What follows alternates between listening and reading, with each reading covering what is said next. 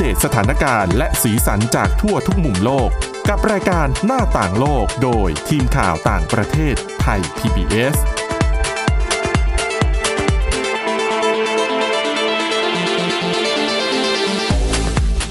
สวัสดีครับต้อนรับคุณผู้ฟังสู่รายการหน้าต่างโลกกับทีมข่าวต่างประเทศไทย พี บี เอส นะครับวันนี้อยู่กับคุณกรีนจิรวัฒน์มาสุขและผมก้าวพงศธรสุขพงศ์ครับครับผมสวัสดีฮะวันนี้มีหลากหลายเรื่องราวนำมาฝากคุณผู้ฟังเช่นเคยนะครับมีทั้งเรื่องของกลุ่มตอลิบานที่ตอนนี้สามารถยึดหุบเขาปานเชียได้แล้ววันนี้มาทำความรู้จักเกี่ยวกับความสำคัญของหุบเขาแห่งนี้กันว่ามีความสำคัญอย่างไรทำไมถึงเป็นจุดยุทธศาสตร์ที่กลุ่มตอลิบานให้ความสนใจเป็นอย่างมากนะครับนอกจากนี้ก็ยังมีเรื่องของโควิด สิบเก้า ทั้งเรื่องพิษงูที่ช่วยรักษาโควิด สิบเก้า ได้นี้ก็เป็นหนึ่งในสิ่งที่หลายๆคนกำลังให้ความสนใจเหมือนกันรวมถึงเฟคนิวส์ด้วยนะครับในยุคนี้งานวิจัยเขาไปพบว่าเฟคนิวส์ใน Facebook เนี่ยเพิ่มขึ้นถึงหกเท่าเลยทีเดียวครับครับผมมาเริ่มกันที่ข่าวแรกนะฮะก็คือเรื่องของ Fake News นะฮะในรอบปีที่ผ่านมาเนี่ยใครที่เปิด Facebook เนี่ยก็อาจจะรู้สึกว่าตัวเองพบเห็นข่าวปลอมบน Facebook มากขึ้นนะฮะเรื่องนี้อาจจะมีคำตอบฮะเพราะว่างานวิจัยจากสหรัฐอเมริกาเนี่ยพบว่าในปีคริสตศักราชสองพันยี่สิบเนี่ยข่าวปลอมบน Facebook เนี่ยมียอดการมีส่วนร่วมหรือการเข้าถึงเนี่ยไม่ว่าจะเป็นทั้งไลค์ทั้งแชร์แล้วก็เอ่อการมีปฏิสัมพันธ์การโต้ตอบกันทางคอมเมนต์เนี่ยมากกว่าข่าวจริงถึงหกเท่าตัว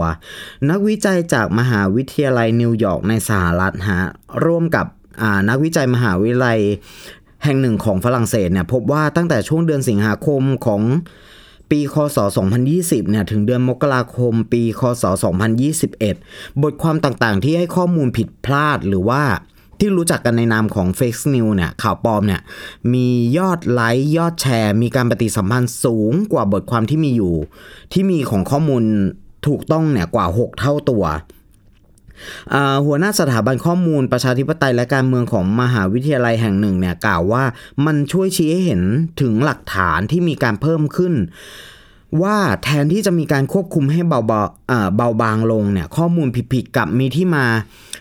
ที่ทางของมันเนี่ยกระจายอย่างง่ายดายมากขึ้นแล้วก็เป็นข้อมูลที่ผู้อ่านเนี่ยสามารถเข้าถึงบน Facebook ได้อย่างง่ายดายฮะจากตัวอย่าง สองพัน กว่าเพจแทนที่ผู้อ่านบน Facebook จะสามารถเข้าถึงข้อมูลข่าวสารที่ถูกต้อง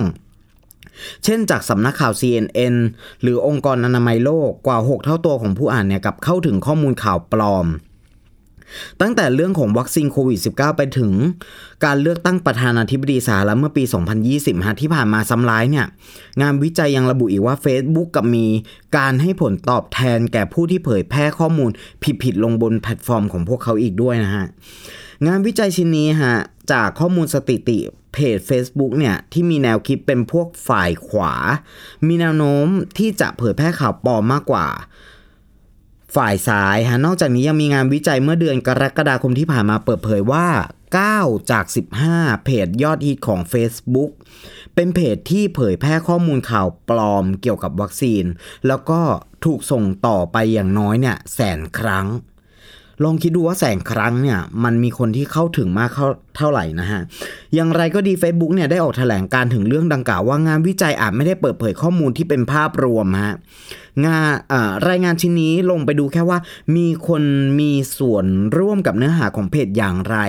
โดยมันถูกแทนด้วยภาพของเนื้อหาจำนวนน้อยมากฮะเมื่อเทียบกับจำนวนเนื้อหาทั้งหมดที่มีอยู่บน Facebook อ่าอันนี้เป็นคำพูดของโฆษกFacebook บอกนะฮะเขาบอกว่ายอดการเข้าถึงบน Facebook เนี่ยไม่ได้หมายความว่าจริงๆแล้วมีคนอ่านมันมากเท่าไหร่นะฮะตัวโฆษกของ Facebook เนี่ยยังอ้างอีกว่ามีพันธมิตรที่ทำหน้าที่ตรวจสอบข้อเท็จจริงกว่าอีกแปดสิบแห่งซึ่งมันครอบคลุมเนื้อหากว่าหกสิบภาษาซึ่งเขากล่าวย้ำว่า Facebook พยายามจัดแยกแล้วก็ลดข้อมูลที่มันผิดพลาดหรือว่า Fake News ออกจากแพลตฟอร์มของพวกเขาฮะทั้งนี้โฆษกเนี่ยก็ออกมาอ้างข้อดังกล่าวของทางอีกฝั่งหนึ่งว่าเรื่องยอดการเข้าถึงไม่เท่ากับยอดการเห็นของ Facebook เองก็ไม่ได้ยอมเปิดเผยว่ามียอดคนเห็นเนื้อหาของพวกเขาเท่าไหร่นะฮะเพราะว่าทุกอย่างถูกเก็บเป็นความลับในบริษัทข้อกล่าวอ้างของ Facebook เนี่ยดังกล่าวจึงดูเป็นข้อแก้ตัวที่ฟังไม่ค่อยขึ้นเท่าไหร่อ่าแล้วก็เรียกร้องว่าถึงเวลาแล้วนะฮะที่ Facebook จะต้องออกมาเปิดเผยข้อมูลที่เป็นอิสระแล้วก็คำนึงถึงความปลอดภัยโดยรวมของทุกคนอย่างเช่นถ้ายกให้เห็นง่ายๆเลยเนี่ยก็จะเป็นเรื่องของ ของในไทยก็จะมีการพูดถึงเรื่องของสมุนไพรที่ช่วยรักษาโควิด สิบเก้า อะไรอย่างเงี้ยเป็นเรื่องที่ทำให้พ่อแม่ผู้ปกครองที่ที่เป็นเจนที่เพิ่งเพิ่งเข้าถึงสื่อออนไลน์เนี่ยก็เอารับฟังไปอย่างผิดๆนะครับทีนี้ปุ๊บพอพูดถึงเรื่องของโควิดเนี่ยตอนนี้มันมีงานวิจัยฮะนักวิจัยบราซิลเนี่ยพบว่าจะสามารถใช้พิษงูใช้โมเลกุลในพิษงูเนี่ยเพื่อระงับการเจริญเติบโตของเชื้อได้นักวิทยาศาสตร์ต่างทำวิจัยเพื่อทดลองหายารักษาโควิด สิบเก้า ฮะตั้งแต่มีการระบาดเป็นต้นมาที่กำลังระบาดไปทั่วทุกมุมโลกเนี่ยและมันก็มีวิธีรักษาใหม่ๆเกิดขึ้นมาตลอดไม่ว่าจะเป็นแบบแผ่นแปะการฉีดวัคซีนแบบแผ่นแปะการทานยาเม็ดหรือว่าการใช้สมุนไพรเข้าช่วยอะไรก็แล้วแต่เนี่ยมันก็มีงานวิจัยมาออกมาตลอดเวลาเช่นเดียวกับงานวิจัยชิ้นนี้ในบราซิลฮะที่พวกเขาค้นพบว่าพิษงูพิษของงูเนี่ยอาจจะรักษาโควิด สิบเก้า ได้นักวิจัยในเซาเปาโลฮะเมืองหลวงของบราซิลเนี่ยเพิ่งได้ผลลัพธ์ของงานวิจัยชิ้นใหม่ของพวกเขาว่าโมเลกุลในพิษงูชื่องูเรียกยากหน่อยนะพิษของงูจาราราคัสซูซึ่งเป็นงูที่มีขนาดใหญ่ที่สุดในบราซิลด้วยความยาวกว่าสองเมตรเนี่ยแล้วก็มีแหล่งที่อยู่อาศัยแถบชายฝั่งของมหาสมุทรแอตแลนติกของบราซิลทอดยาวไปถึงโบลิเวียปารากวัยเนี่ยและก็อาร์เจนตินาด้วยสามารถหยุดการเจริญเติบโตของโควิด สิบเก้า ในลิงได้กว่า เจ็ดสิบห้าเปอร์เซ็นต์ อย่างที่บอกฮะว่ามันคือการทดลองยังยังอยู่ในขั้นตอนของการทดลองกับในลิงอยู่เขาบอกว่าเราพบว่าองค์ประกอบในพิษงูนี้สามารถยับยั้งโปรตีนตัวสำคัญในไวรัสได้ฮะอันนี้เป็นศาสตราจารย์ในมหาวิทยาลัยเซาเปาโลฮะเป็นผู้เป็นผู้วิจัยหลักในงานวิจัยชิ้นนี้โดยโมเลกุลดังกล่าวคือเปปไทด์ฮะหรือสายของกรดอะมิโนชนิดหนึ่งที่สามารถไปเชื่อมต่อกับเอนไซม์ของเชื้อโควิด สิบเก้า ที่มีชื่อเรียกว่า พี แอล Proซึ่งส่วนนี้เป็นส่วนสำคัญต่อการเจริญเติบโตของไวรัสนอกจากนี้เนี่ยโมเลกุลดังกล่าวยังไม่ไปทำลายเซลล์อื่นในร่างกายอีกด้วยตัว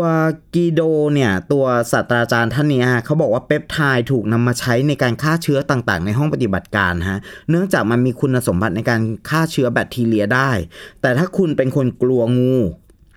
และกำลังคิดว่าการรักษาโควิด สิบเก้า ด้วยวิธีนี้จะทำให้นักวิจัยต้องเพาะพันธุ์งูเพิ่มขึ้นนั้นขอให้โล่งอกไปได้เลยฮะเพราะว่าเปปไทด์ดังกล่าวสามารถทำการสังเคราะห์ได้ครับแล้วก็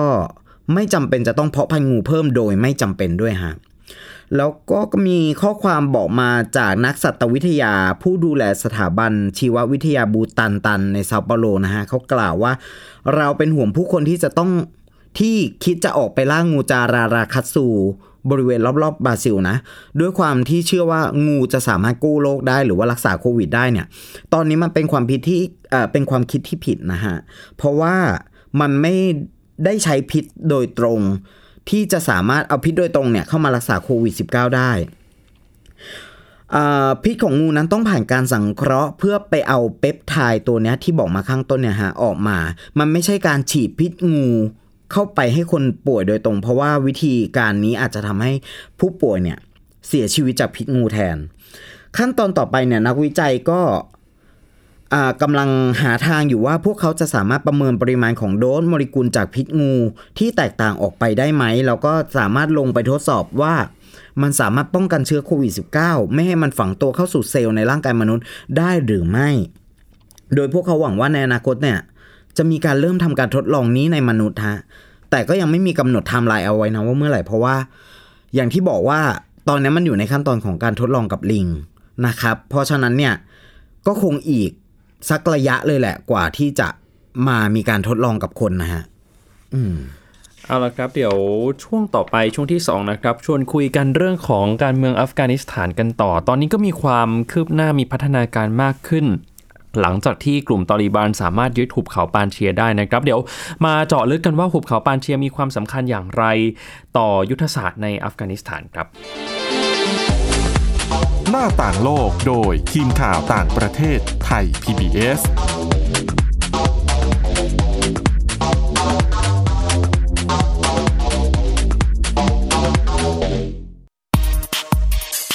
วิทยาศาสตร์อยู่รอบตัวเรามีเรื่องราวให้ค้นหาอีกมากมายเทคโนโลยีใหม่ๆเกิดขึ้นรวดเร็วทำให้เราต้องก้าวตามให้ทัน ดตเรื่องราวทางวิทยาศาสตร์เทคโนโลยีและนวัตกรรมที่จะทำให้คุณทันโลกกับรายการ Science and Tech ทุกวันจันทร์ถึงวันศุกร์ทาง Thai พี บี เอส Radio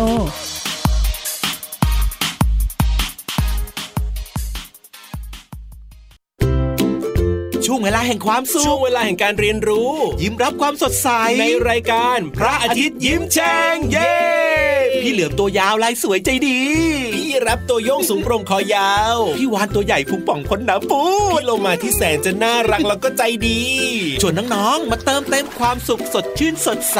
ห้องสมุดใต้ทะเลโอ้โหความรู้เยอะมากและนิทานลอยฟ้าของเราก็มีนิทานที่แสนจะสนุกมาให้น้องๆได้ฟังกันทุกวันเลยอย่าลืมนะติดตามฟังพวกเราได้ที่เว็บไซต์ดับเบิลยู ดับเบิลยู ดับเบิลยู ดอท ไทย พี บี เอส พอดแคสต์ ดอท คอม แอปพลิเคชัน Thai พี บี เอส Podcast แล้วพบกันนะครั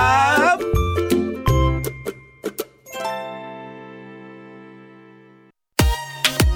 ติดตามหลากหลายเรื่องราวของลูกและสามีกับสามมนุษย์แม่นิธิดาแสงสิงแก้วปาริตามีทรัพย์และศศิธรสินภักดีในรายการ Mom and Mouse ทุกวันจันทร์ถึงวันศุกร์เวลา แปดนาฬิกา นถึง เก้านาฬิกา นทาง Thai พี บี เอส Digital Radio หน้าต่างโลกโดยทีมข่าวต่างประเทศไทย พี บี เอสกลับมาสู่ช่วงที่สองของรายการหน้าต่างโลกนะครับช่วงนี้อย่างที่เกริ่นกันเอาไว้ว่าจะพาไปติดตามความคืบหน้าในอัฟกานิสถานกันสักหน่อยเพราะว่ามีพัฒนาการเกิดขึ้นไม่เว้นแต่ละวันเลยนะครับเมื่อไม่กี่วันที่ผ่านมาครับทางกลุ่มตอลิบานตอนนี้ประกาศว่าคว้าชัยชนะในการยึดครองหุบเขาปานเชียได้สำเร็จแล้วนะครับหลายคนเนี่ยก็คงจะเคยได้ยินชื่อของหุบเขาปานเชียกันมาบ้างนะครับในช่วง สองถึงสาม สัปดาห์ที่ผ่านมาเพราะว่าถือเป็นจังหวัดสุดท้ายที่ยังไม่ได้อยู่ในการครอบครองอยู่ยังไม่ได้อยู่ในมือของกลุ่มตอลิบานนะครับเป็นแหล่งของกลุ่มนักรบมุจาฮิดีนในอดีตที่มีฐานที่มั่นอยู่ที่นี่รวมกับกลุ่มของทหารอัฟกันที่มาลี้ภัยอยู่ที่นี่ด้วยเช่นเดียวกันนะครับวันนี้เลยจะชวนคุณผู้ฟังมาไขข้อข้องใจกันซิว่าหุบเขาปานเชียมีอะไรดีมีจุดยุทธศาสตร์สำคัญอย่างไรทำไมถึงอยู่รอดมาได้ตั้งแต่วันที่สิบห้าสิงหาคมที่ผ่านมาเนี่ยก็ยังไม่ได้ตกอยู่ในมือของกลุ่มตอลิบานจนกระทั่งเมื่อวันสองวันนี้ที่กลุ่มตอลิบานมายึดครองได้สำเร็จตามที่เขาประกาศอ้างเอาไว้นะครับแต่อย่างไรก็ตามเนี่ยทางกลุ่มที่อยู่ในฐานที่มั่นในหุบเขาปานเชียก็คือแนวร่วมต่อต้านแห่งชาติเพื่ออัฟกานิสถานหรือว่า เอ็น อาร์ เอฟ ก็ประกาศตอบโต้นะครับว่าจริงๆแล้ว ข้ออ้างชัยชนะของกลุ่มตอลิบานไม่ได้เป็นความจริงและพวกเขาก็พร้อมที่จะยืนหยัดต่อสู้กับกลุ่มตอลิบานรวมถึงพันธมิตรของกลุ่มตอลิบานต่อไปจนกว่าเสรีภาพจนกว่าความยุติธรรมจะมีชัยชนะนะครับทีนี้หุบเขาปานเชียเนี่ยมีความสำคัญอย่างไรนะครับคือปานเชียจริงๆแล้วเป็นจังหวัดหนึ่งในอัฟกานิสถานมีประชากรอาศัยอยู่ประมาณ หนึ่งแสนห้าหมื่น ถึง สองแสน คนครับตัวหุบเขาตั้งอยู่ทางตอนเหนือของกรุงคาบูเมืองหลวงของประเทศไปทางตอนเหนือห่างกันประมาณแปดสิบกิโลเมตรนะครับบางทีเขาก็บอกว่าใช้เวลาในการเดินทางประมาณหนึ่งชั่วโมงด้วยกันถ้าคุณผู้ฟังไปดูภาพจากแผนที่ใน Google Map เนี่ยนะครับจะเห็นว่าสภาพทางภูมิศาสตร์ของหุบเขาปานเชียมันมีความสลับซับซ้อนมากทีเดียวนะครับตัวหุบเขาเนี่ยทอดตัวยาวจากตะวันตกเฉียงใต้ไปทางตะวันออกเฉียงเหนือของอัฟกานิสถานครับมุ่งหน้าไปสู่เทือกเขาฮินดูกุชด้วยนะครับเรียกได้ว่าเป็นพื้นที่ที่มันสลับซับซ้อนแล้วก็เต็มไปด้วยเทือกเขามากมายพื้นที่บริเวณนี้ถ้าไปดูในแนวราบอีกนะครับคุณผู้ฟังจะเห็นว่ามันล้อมรอบอบล้อมไปด้วยยอดเขาสูงไม่ต่ำกว่า สามพัน เมตรพูดง่ายๆก็คือไม่ต่างจากป้อมปราการทางธรรมชาติเลยครับและความสลับซับซ้อนของสภาพทางภูมิศาสตร์ที่ตั้งแบบนี้มันก็ช่วยเอื้อให้นักรบแห่งหุบเขาปานเชียเนี่ยสามารถซุ่มโจมตีกองกำลังฝ่ายตรงข้ามที่เป็นกองกำลังต่างถิ่นได้ง่ายดายนะครับนอกเหนือจากเรื่องของความสูงชันแล้ว ทางเข้าไปในหุบเขาปานเชียก็มีค่อนข้างจำกัดนะครับเป็นอุปสรรคสำหรับข้าศึกในการบุกเข้าไปในหุบเขาปานเชียเช่นเดียวกันเพราะฉะนั้นจึงไม่น่าแปลกใจล่ะครับที่กองกำลังต่างถิ่นหรือแม้กระทั่งกองกำลังในต่างประเทศไม่ที่ไม่คุ้นเคยกับพื้นที่บริเวณนี้จึงถูกนักรบแห่งหุบเขาปานเชียซุ่มโจมตีจนพ่ายแพ้ไปในที่สุดนะครับมีภาพของเฮลิคอปเตอร์ซากรถถังยุทโธปกรณ์ต่างๆซึ่งถ้าเข้าไปดูเนี่ยจะเห็นว่าเป็นเอ่ออาวุธยุทโธปกรณ์ของอดีตสหภาพโซเวียตทั้งนั้นเลยนะครับคือเหล่านี้เป็นหลักฐานยืนยันความหินของพื้นที่บริเวณนี้ได้เป็นอย่างดีแม้กระทั่งช่วงที่กลุ่มตอลิบานเรืองอำนาจเมื่อช่วงทศวรรษที่หนึ่งพันเก้าร้อยเก้าสิบหรือเมื่อประมาณยี่สิบกว่าปีก่อนเนี่ยก็ยังไม่สามารถยึดครองพื้นที่แห่งนี้ได้เช่นเดียวกันนะครับถามว่าคนที่มีบทบาทในหุบเขาปานเชียตอนนี้เป็นใครอย่างที่บอกไปครับคือมีรองประธานาธิบดีอดีตรองประธานาธิบดีอัฟกานิสถานซาเลห์เนี่ยก็ลี้ภัยมาอยู่ที่บริเวณนี้เช่นเดียวกันมีทหารอัฟกันจำนวนหนึ่งด้วยนะครับแล้วก็กลุ่มที่เป็นกลุ่มหลักๆก็คือแนวร่วมต่อต้านแห่งชาติครับแนวร่วมต่อต้านแห่งชาติหรือว่าเอ็น อาร์ เอฟ เนี่ยนะครับมีอามัดมาซูดเป็นผู้นำครับอามัดมาซูดอายุสามสิบสองปีนะครับเขาเป็นบุตรชายของอามัดชามาซูด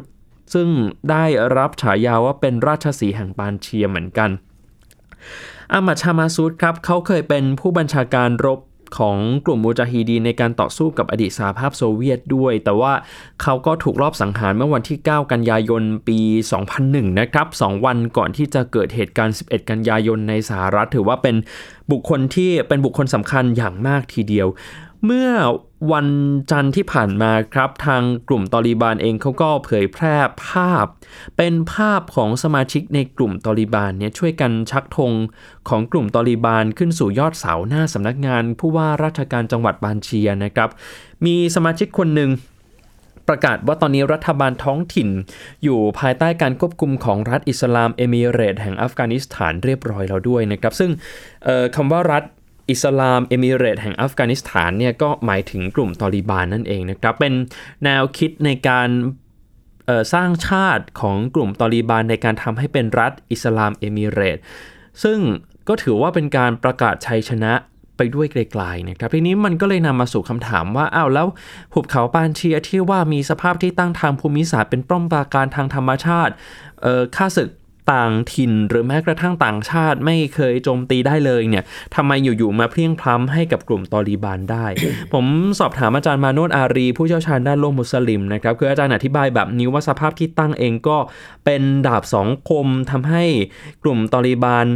เอ่อกลุ่มต่อต้านตอลิบานเนี่ยเพลี่ยงพล้ำไปได้เพราะอะไรคือสำหรับปานเชียตอนนี้เนี่ยมันเป็นคล้ายๆจุดปิดแล้วครับแล้วก็กลุ่มตอลิบานเองก็มาล้อมรอบเอาไว้หมดแล้วนะครับการเดินทางการขนส่งเสบียงเข้ามาภายในหุบเขาปานเชียก็ทำได้ยากเหมือนกันนอกจากนี้ในหุบเขาปานเชียเองก็ยังไม่ได้มีเอ่อคนที่มาสนับสนุนเช่นต่างชาติที่ให้การสนับสนุนอย่างชัดเจนด้วยเพราะฉะนั้นเรื่องนี้ก็ทำให้กองกำลังในหุบเขาปานเชียหรือว่าแนวร่วมต่อต้านแห่งชาติเนี่ยค่อนข้างจะเป็นโจทย์หินมากสักหน่อยสำหรับแนวร่วมต่อต้านแห่งชาตินะครับแล้วก็เลยทำให้เพลี่ยงพล้ำต่อกลุ่มตอลิบานได้ในที่สุดอันนี้ก็เป็นพัฒนาการที่เกิดขึ้นในช่วงวันสองวันมานี้แต่โจทย์ใหญ่ต่อจากนี้ก็ดูเหมือนจะเป็นเรื่องของการสร้างกองกำลังของกลุ่มตอลิบานเนี่ยแหละครับเพราะอย่าลืมว่าในอัฟกานิสถานก็มีกองทัพอยู่แล้วนะครับตัวกลุ่มตอลิบานเองก็มีกองกำลังเป็นของตัวเองเพราะฉะนั้นการจัดวางตำแหน่งแห่งที่ของกำลังพลก็เป็นอีกหนึ่งโจทย์สำคัญเหมือนกันสำหรับกลุ่มตอลิบานที่ก้าวขึ้นมาบริหารประเทศอย่างเป็นทางการอันนี้ยังไม่นับรวมการให้การยอมรับจากต่างประเทศด้วยนะครับคือตอนนี้เนี่ยถ้าเรามาคลี่ดูประเทศที่สนับสนุนหรือว่าให้การยอมรับก็ยังไม่ได้มีเยอะขนาดนั้นหลักๆก็คือจีนนะครับจีนเนี่ยเห็นภาพตั้งแต่ช่วงปลายเดือนกรกฎาคมที่ผ่านมาที่หวังอี้รัฐมนตรีต่างประเทศจีนไปพบกับบาราดาซึ่งเป็นหนึ่งในผู้นำคนสำคัญของกลุ่มตอลิบานไปพบกันที่เทียนจินของจีนเนี่ยนะครับแล้วก็คุยกันเรื่องของความมั่นคงเรื่องของเศรษฐกิจต่างๆแต่หลายๆคนก็วิเคราะห์กันนะครับว่าจริงๆแล้วคนที่มีแต่ได้กับได้เนี่ยก็น่าจะเป็นจีนเพราะว่าจีนไปผูกสัมพันธ์กับกลุ่มตอลิบานหนึ่งเลยก็คือให้ช่วยดู กองกำลังติดอาวุธที่อาจจะเข้าไปก่อเหตุโจมตีได้ก็คือพรมแดนของอัฟกานิสถานเนี่ยนะครับมีส่วนหนึ่งที่ติดกับเขตการปกครองตนเองซินเจียงอุยกูร์ของจีนซึ่งจีนเองก็มีปัญหากับชาวอุยเกอร์มาเป็นระยะเวลานานแล้วนะครับทะเลาะกันบ่อยมากเกิดวิวาทะกันบ่อยมากทีเดียวแล้วก็มีการโจมตีร่วมด้วย ทีนี้จีนก็รู้สึกกังวลครับว่าถ้าอัฟกานิสถานมาตกอยู่ในมือของกลุ่มตอลิบานในอนาคตจะเป็นแหล่งบ่มเพาะการก่อการร้ายแนวคิดความรุนแรงต่างๆมากขึ้นหรือเปล่ารวมไปถึงกลุ่มแบ่งแยกดินแดนชาวอุยเกอร์ด้วยเนี่ยอาจจะก่อเหตุโจมตีในเขตการปกครองตนเองซินเจียงอุยกูได้เพราะฉะนั้นการไปจับมือมีความสัมพันธ์นั้นแน่นแฟ้นกับกลุ่มตอลิบันก็จะช่วยรับประกันได้ส่วนหนึ่งว่ากลุ่มตอลิบันก็จะช่วยดูแลในเรื่องของความมั่นคงได้นะครับเพราะว่ามันเป็นสิ่งสำคัญมากทีเดียวตัวอัฟกานิสถานอาจจะไม่ได้อยู่ในเส้นทางสายไหมในศตวรรษที่ยี่สิบเอ็ดของจีนหรือว่าในโครงการหนึ่งแถบหนึ่งเส้นทางโดยตรงขนาดนั้นเพียงแต่ว่าเป็นพื้นที่ที่อยู่รายล้อมนะครับเพราะฉะนั้นถ้าเกิดมีความไม่สงบขึ้นมาในพื้นที่ในอัฟกานิสถานเองหรือว่ากลุ่มก่อการร้ายกลุ่มหัวรุนแรงที่ก่อเหตุขึ้นมาในเอเชียกลางเนี่ยมันก็จะกระทบกับเส้นทางสายไหมกระทบต่อโครงการหนึ่งแถบหนึ่งเส้นทางของจีนไปโดยปริยายนอกจากเรื่องของความมั่นคงแล้วก็เป็นเรื่องของการค้าด้วยนะครับจีนก็พยายามที่จะมองอัฟกานิสถานให้เป็นเหมือนกับตลาดใหม่ของจีนเช่นเดียวกันอาจจะเป็นการเปิดหัวหัดใหม่ในแถบเอเชียใต้เอเชียกลางสำหรับอัฟกานิสถานก็ก็พูดแบบนี้ก็คงจะไม่ผิดเหมือนกันนะครับเพราะฉะนั้นทางอัฟกานิสถานเราได้อะไรหนึ่งเลยก็คือเรื่องของการลงทุนนะครับคือตัวโฆษกของกลุ่มตอลิบานเนี่ยเคยประกาศออกมาว่าจีนน่าจะเข้ามาช่วยในการฟื้นฟูประเทศเป็นการ reconstructอัฟกานิสถานให้กลับมาพัฒนากลับมารุ่งเรืองอีกครั้งหนึ่งอันนี้ก็เป็นพัฒนาการอีกมุมนึงในเรื่องของความสัมพันธ์ระหว่างประเทศที่น่าจับตามองเหมือนกันว่าสุดท้ายแล้วเนี่ยนอกจากการจัดการภายในประเทศการจัดการกองทัพกำลังพลต่างๆที่เป็นโจทย์ใหญ่การจัดการกับความสัมพันธ์ระหว่างประเทศเองก็เป็นอีกหนึ่งโจทย์ใหญ่เช่นเดียวกันนะครับตอนนี้ดูเหมือนกลุ่มตอลิบันก็พยายามที่จะปรับตัวอาหารไปหาโลกตะวันตกมากขึ้นพยายามให้ชาติตะวันตกไว้เนื้อเชื่อใจให้คำมั่นด้วยว่าจะเอ่อเชิดชูเรื่องของสิทธิมนุษยชนสิทธิสตรีแต่ว่าการกระทำน่าจะส่งเสียงได้ดังกว่าคำพูดนะครับเมื่อช่วงสุดสัปดาห์ที่ผ่านมาเราก็จะเห็นภาพของการเดินขบวนประท้วงของกลุ่มผู้หญิงในกรุงคาบูเหมือนกันนะครับเป็นการเดินขบวนประท้วงสองครั้งในเวลาเพียงไม่กี่วันเท่านั้นแต่สุดท้ายแล้วการเดินขบวนประท้วงก็ถูกปราบปรามโดยหน่วยรบพิเศษของกลุ่มตอลิบันที่ใช้อาวุธเป็นปืนช็อตไฟฟ้าใช้แก๊สน้ำตาในการสลายการชุมนุมหลายคนก็ตั้งคำถามเหมือนกันว่าเอ๊ะแบบนี้สิ่งที่กลุ่มตอลิบันเคยให้คำมั่นเอาไว้ว่าจะเชิดชูเรื่องของสิทธิสตรีเรื่องของสิทธิมนุษยชนจะทำได้จริงตามที่เคยเอ่ยปากไว้หรือเปล่านะครับวันนี้ยังไม่รวมถึงตอนนี้มีภาพของการเปิดโรงเรียนแล้วนักเรียนหญิงกับนักเรียนชายก็นั่งแบ่งที่กันมีม่านกั้นเอาไว้อีกอันนี้ก็เป็นอีกภาพหนึ่งที่ถูกวิพากษ์วิจารณ์มากในสื่อสังคมออนไลน์นะครับหลายคนก็ตั้งคำถามเหมือนกันว่าสิ่งที่กลุ่มตอลิบันให้คำมั่นไปเนี่ยมันเชื่อถือได้หรือไม่อันนี้ก็คงจะต้องจับตามองกันในระยะยาวนะครับฝั่งหนึ่งเขาก็บอกว่ากลุ่มตอลิบันน่าจะพยายามปรับตัวแล้วนะครับไม่เหมือนกับกลุ่มตอลิบันเอ่อก่อนหน้านี้เมื่อประมาณยี่สิบกว่าปีที่แล้วตอลิบัน สองจุดศูนย์ น่าจะมีความเปลี่ยนแปลงไปในเรื่องของทัศนคติเพราะว่ายังไงก็ต้องอยู่ในเอ่อประชาคมโลกนี้ให้ได้ด้วยนะครับแต่อีกกลุ่มหนึ่งก็ยังรู้สึกไม่ไว้วางใจกับท่าทีของกลุ่มตอลิบันอย่างเต็มที่เหมือนกันเพราะฉะนั้นเรื่องนี้คงต้องดูกันไปยาวๆแต่สุดท้ายแล้วเนี่ยเราจะเห็นพัฒนาการในประเทศว่าทุกอย่างตอนนี้ดูเหมือนจะอยู่ในอุ้งมือของกลุ่มตอลิบันเรียบร้อยแล้วนะครับมีอาวุธเสริมจากต่างประเทศมาอีกก็คืออาวุธของสหรัฐที่ทิ้งเอาไว้โอเคแหละก่อนหน้านี้สหรัฐก่อนที่จะถอนทหารออกไปทั้งหมดในวันที่สามสิบเอ็ดสิงหาคมก็ได้ทิ้งได้ทำลายอาวุธบางส่วนไปแล้วเพื่อไม่ให้กลุ่มตอลิบันเอาไปใช้ได้แต่ว่าก็ยังมีอีกเป็นจำนวนมากทีเดียวที่กลุ่มตอลิบันยังนำมาใช้กับหน่วยรบพิเศษบาดรีสามหนึ่งสามของตัวเองเหมือนกันนะครับอันนี้ก็น่าติดตามทั้งหมดเป็นพัฒนาการที่เกิดขึ้นในช่วงเวลาเพียงไม่กี่วันเท่านั้นเองเชื่อว่า ในอีกไม่กี่สัปดาห์ข้างหน้าก็น่าจะมีความคืบหน้ามากขึ้นโดยเฉพาะเรื่องของการจัดตั้งรัฐบาลโดยกลุ่มของตอลิบันนะครับว่าจะออกมาในรูปแบบไหนหลายๆคนบอกว่าอาจจะออกมาคล้ายๆกับอิหร่านหรือเปล่าอันนี้ก็เป็นสิ่งที่เรายังต้อง ติดตามกันต่อไปแต่ว่าที่รู้แน่ๆก็คือไม่ได้ปกครองโดยระบบประชาธิปไตยแน่ๆนะครับอันนี้เป็นสิ่งที่โฆษกกลุ่มตอลิบันเคยพูดเอาไว้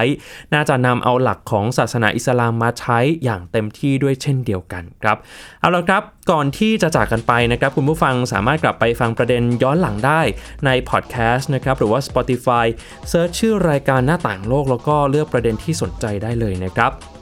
สำหรับวันนี้หมดเวลาแล้วนะครับคุณกรีนจิรวัฒน์มาสุขผมก้าวพงศธรสุขพงศ์ลาไปก่อนสวัสดีครับสวัสดีครับ Thai พี บี เอส Podcast View the world via the voice